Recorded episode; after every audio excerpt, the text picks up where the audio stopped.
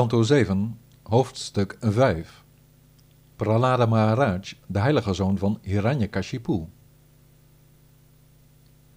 Sri Narada zei, de machtige wijze Shukracharya, de leraar van de zuiverheid, die door de Asuras werd uitgekozen om als hun priester op te treden, had twee zoons genaamd Shanda en Amarka, die vlak bij het paleis van de Daitya-koning woonden.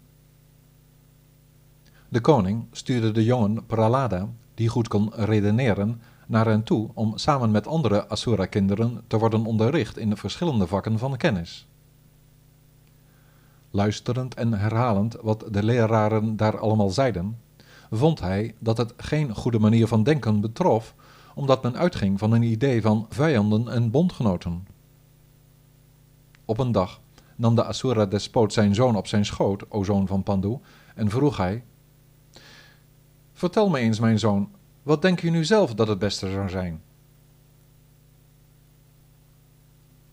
Sri Pralada, de vreugde van het begrijpen, zei: Goed, o koning van de Asura's, ik denk dat iedere belichaamde ziel steeds een geest vol van zorgen heeft, omdat hij is gevangen in de materiële wereld.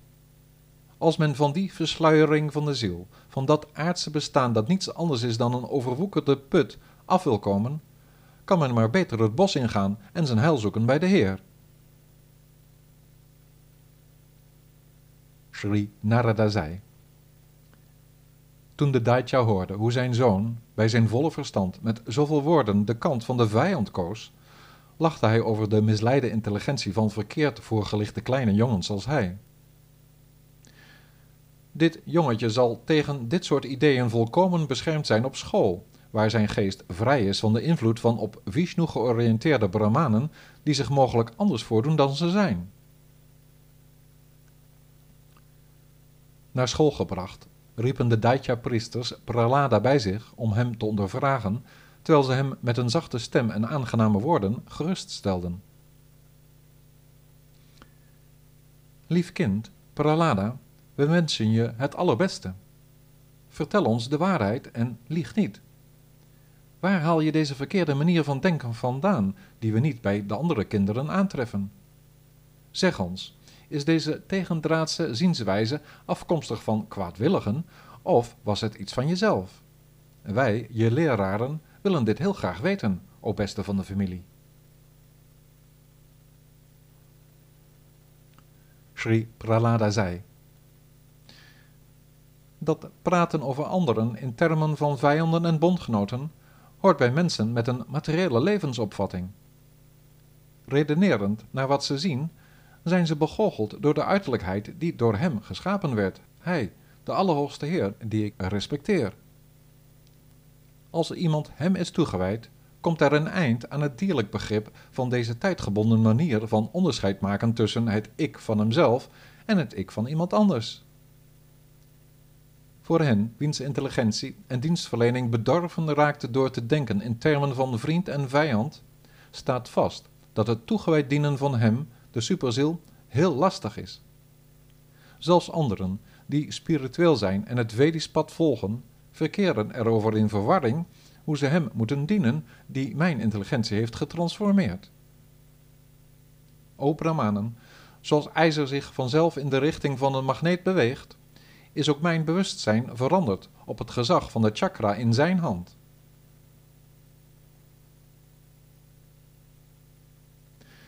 Sri Narada zei, na dit alles tegen de Brahmanen te hebben gezegd, viel de grote geest stil en werd hij hardvochtig terechtgewezen door de dienaren van de koning, die het maar niks vonden en boos op hem waren. O, haal een stok voor hem, deze sintel van de dynastie, die ons met zijn corrupte denkwijze in discrediet brengt. Dit vraagt om de oplossing van de vierde optie van de diplomatie, de Danda. In het sandelhoutbos van de Daitya's werd deze jongen geboren als een boom vol doornen, die dient als handvat voor de bijl van Vishnu om ons bij de wortel om te hakken.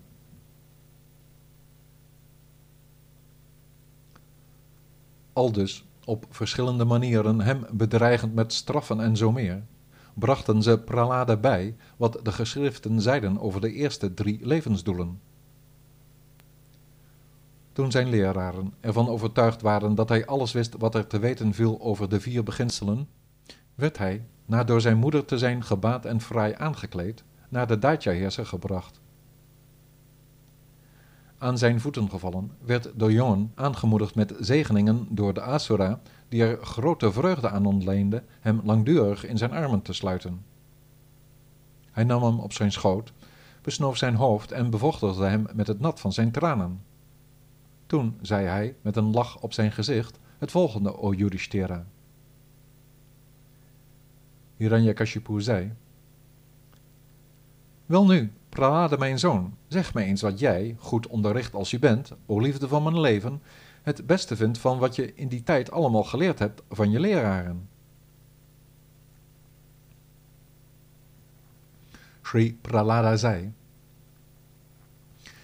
ik denk dat als iemand echt van toewijding wil zijn voor de hoogste persoonlijkheid, de Heer, het beste wat hij kan leren is van de negen kenmerken van de bhakti jegens Vishnu te zijn.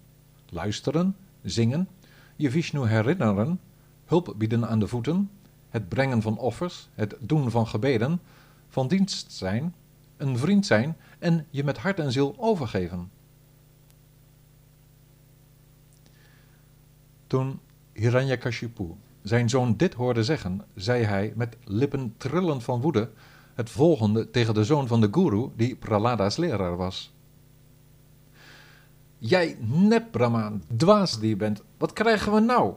Kies je nu partij voor de vijand door zo achterbaks deze onzin te onderrichten zonder je naar behoren te bekommeren om mijn jongen? Zo zie je maar weer wat er in deze wereld toch een hoop bedriegers zijn die zich valselijk uitdossen als vrienden.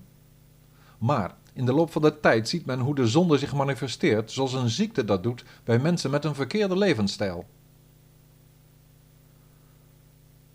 De zoon van de guru zei: Wat uw zoonheer zegt, is in het geheel niet wat wij hem hebben bijgebracht. Nog heeft iemand anders hem dat geleerd, o vijand van Indra. Dit is een aangeboren neiging, o koning. Wees niet kwaad op ons, u moet ons er niet de schuld van geven. Sri Narada zei. Na al dus van de leraar een antwoord gekregen te hebben, richtte de Asura zich wederom tot zijn zoon. Als je dit niet vernomen hebt uit de mond van je leraar, jij ellendeling, waar komt dit kwalijke idee van jou dan vandaan? Sri Pralada zei.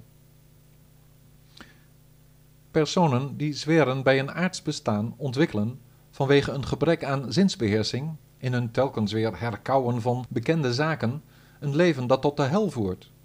Ze voelen nooit voor Krishna op basis van wat anderen zeggen, door eigen inzicht of door een combinatie van die twee.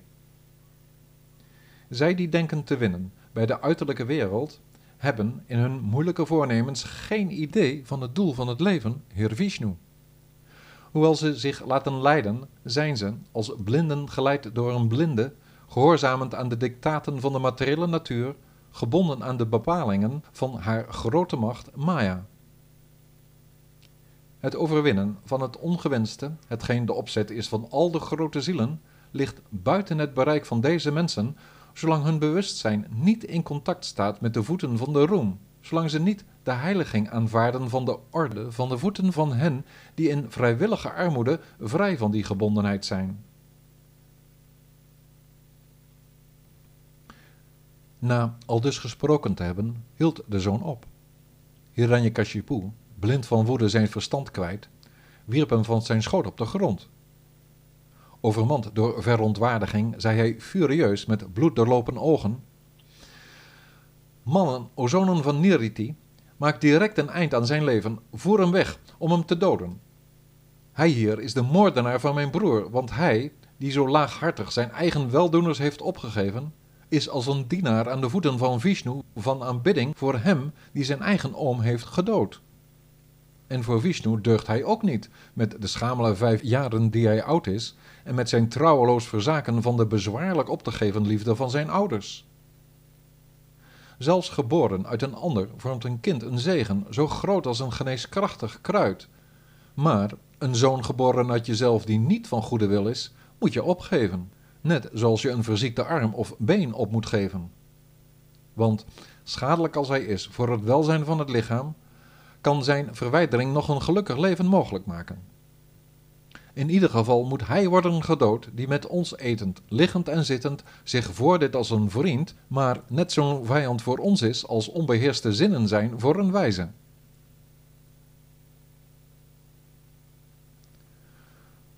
De zonen van Niriti, gehoorzamend aan de opdracht van hun leider, brulden met hun angstaanjagende tanden en gezichten, hun rode haren en snorren en de scherpe drietanden in hun handen, toen schrikwekkend ja, laten we hem in stukken hakken. En vielen met hun spiezen de vitale delen van Pralada aan die daar stilletjes zat.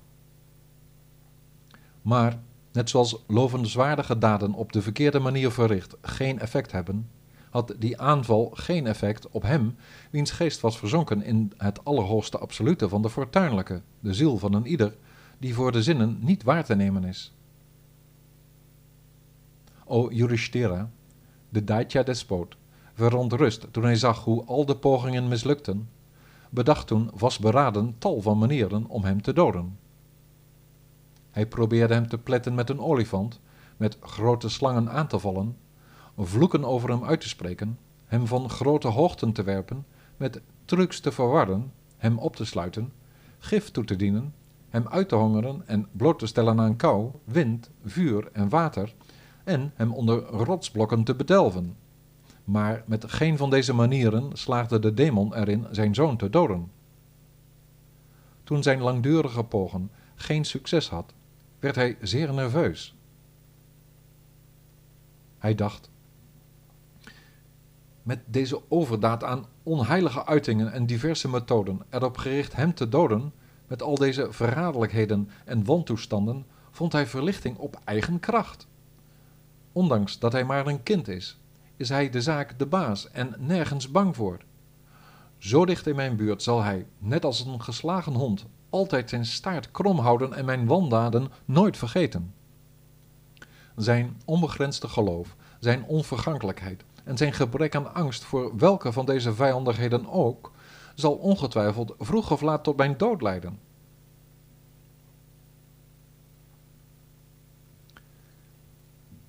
Met dat in gedachten liet hij het hoofd hangen en verloor hij een groot deel van zijn glans. Chanda en Amarka, de twee zonen van Ushana, spraken toen met hem in privé. Al de leiders van de drie werelden, die u als enige de baas bent, beven vol van angst als u uw wenkbrauwen optrekt. U hebt van hem niets te vrezen, o meester, en we snappen niet waarom u zich druk maakt over de kwaliteiten en fouten van een of ander kind. Houd hem, totdat onze guru Shukra er weer is, gevangen met de touwen van Varuna, zodat hij er niet uit angst vandoor gaat. Ondersteund door mensen met meer ervaring zoals wij, zal hij de intelligentie wel ontwikkelen als hij ouder wordt. Aldus geadviseerd, nam hij serieus wat de zoons van de geestelijke leraar hem zeiden en zo gebeurde het dat Pralada werd onderricht in de burgerlijke plichten van de leden van een koninklijke familie. Het naleven van religieuze plichten, het economisch bestuur en het kanaliseren van verlangens werd keer op keer van A tot Z aan de nederige en onderworpen Pralada uiteengezet, o koning. Maar wat de leraren hem voorhielden betreffende de drie wegen die opvoeding die hij van deze mensen ontving, die behagen schiepen in de dualiteit van vriend en vijand, beschouwde hij, net als voorheen, helemaal niet als goed geestelijk onderricht. Als de leraren druk waren met hun eigen huishoudelijke plichten, namen de jongens van zijn leeftijd de kans waar om zich met hem af te zonderen. Hij richtte zich dan glimlachend tot hen, om ze in aangename bewoordingen met grote intelligentie en geleerdheid uit te leggen hoe genadevol het is om met God een beter leven te leiden.